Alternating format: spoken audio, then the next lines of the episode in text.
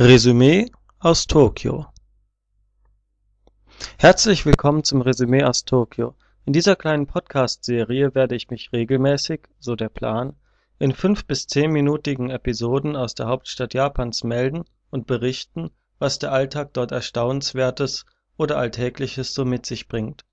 Mein Name ist Jan Lukas und ich studiere für zwei Semester an der Sophia-Universität, auf Japanisch Jochi Daigaku. Dieser Podcast ist vor allem meiner Faulheit geschuldet, die es mir nicht ermöglichen wollte, einen Blog zu schreiben. Die Aufnahmen werden im Podcast Kompendium des Unbehagens hochgeladen und alle sind herzlich eingeladen, auch dort einmal hineinzuhören. So viel zu den Formalitäten und bevor ich Sie weiter langweile, folgt nun der Einreisebericht.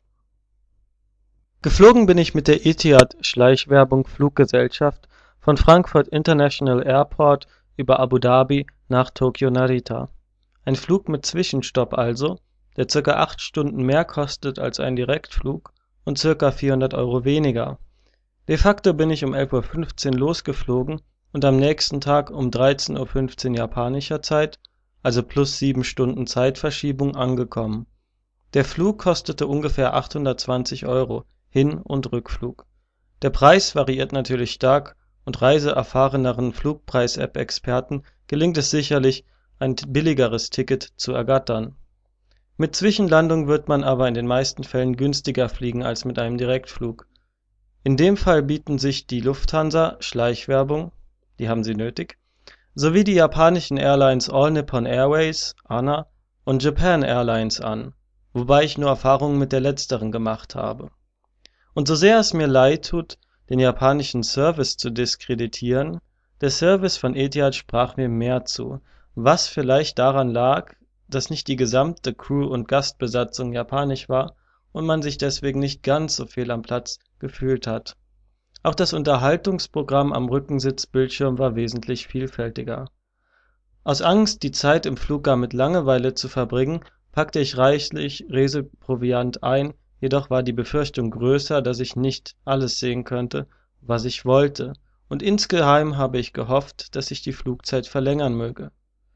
Im Programm gab es eine Episode von Monty Pythons Flying Circus, ja, die mit dem Lumberjack-Song, und dann eine Dokumentation über die Pythons, die sich finanziell ruiniert hatten und sich genötigt sahen, noch einmal auf die Bühne zu gehen. Ihr Humor ist nicht gealtert, ihre Körper eigentlich auch kaum dann gab es eine seltsame Pseudodokumentation über Kyadi Pamyu Pamyu, darüber, ob sie ein Roboter sei oder nicht. Auf ihrer Reise begegnete sie mehreren deutschen Laienschauspielern. Dann doch lieber Roboter. Den Erfolgshit unter Feministen und Actionfans und Actionfeministinnen oder irgendwas mit Action, äh, nicht ganz so frauenfeindlich, also nicht Jurassic World und wie auch immer, also Mad Max Fury Road konnte ich auch endlich nachholen. Ab Abu Dhabi war dann ein Großteil der Gäste japanisch. Japanisches Essen konnte man aber auf beiden Flügen auswählen. Daher ist auch hier JAL nicht zwangsweise im Vorteil. Begrüßt von der japanischen Luftfeuchtigkeit komme ich am Flughafen Narita an, der etwas mehr als eine Stunde von Tokio entfernt liegt und über den fast alle Auslandsflüge ablaufen am Immigrationsschalter für Personen ohne japanischen Pass entdecke ich zwischen Horden von modebewussten Taiwanesen und noch modebewussteren Koreanern drei Europäer oder US-Amerikaner in Anime-T-Shirts und schmunzle mit der Gewissheit, diese Kombination in ähnlicher Form noch öfters zu sehen.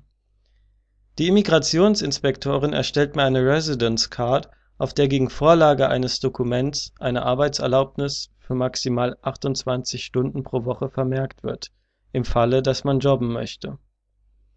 Mit dem Bus für 1000 Yen (ca. 7,30 Euro) geht's dann nach Tokio und während man vom Bus aus den tristen Himmel und das omnipräsente Betongrau betrachtet, entzaubern sich die meisten Japan-Klischees schon fast von selbst. Wohnsiedlungen, dahinter Wohnsiedlungen, daneben und darum und darüber Wohnsiedlungen, nicht selten zehn Stockwerke hoch Menschen sieht man vom Fenster aus kaum, denn das Leben spielt sich, insbesondere beim schlechten Wetter, innerhalb des Betons ab, zum Beispiel im Tokioter Bahnhof oder im Bahnhof von Shinjuku, gefüllt mit Einkaufsmeilen und elegant gekleideten Menschen. Der Bahnhof von Shinjuku ist der geschäftigste der Welt und schleust pro Jahr eine Milliarden und 90 Millionen Menschen pro Jahr durch. Man sehnt sich zurück nach der menschenleeren Betonwüste. Episode 1 Ankunft in Tokio